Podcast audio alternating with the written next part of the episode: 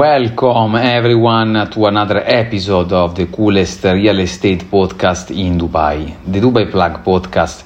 Today we are talking about uh, a very important news uh, which uh, officially removed the UAEs from the FATF grey list. Before we get started, let's listen to our intro. How many of you have heard that the right real estate investment opportunity comes once in a lifetime? It's a lie. They keep coming.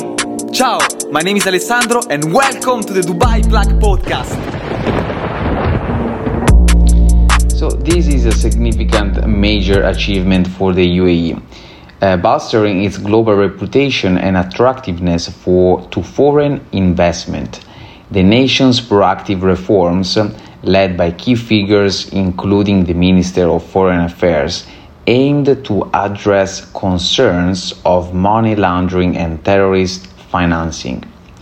The, this milestone underscores the UAE's transformation into one of the world's wealthiest nations since its oil discovery, streamlining banking operations and attracting diverse investors, including high net worth individuals and cryptocurrency firms.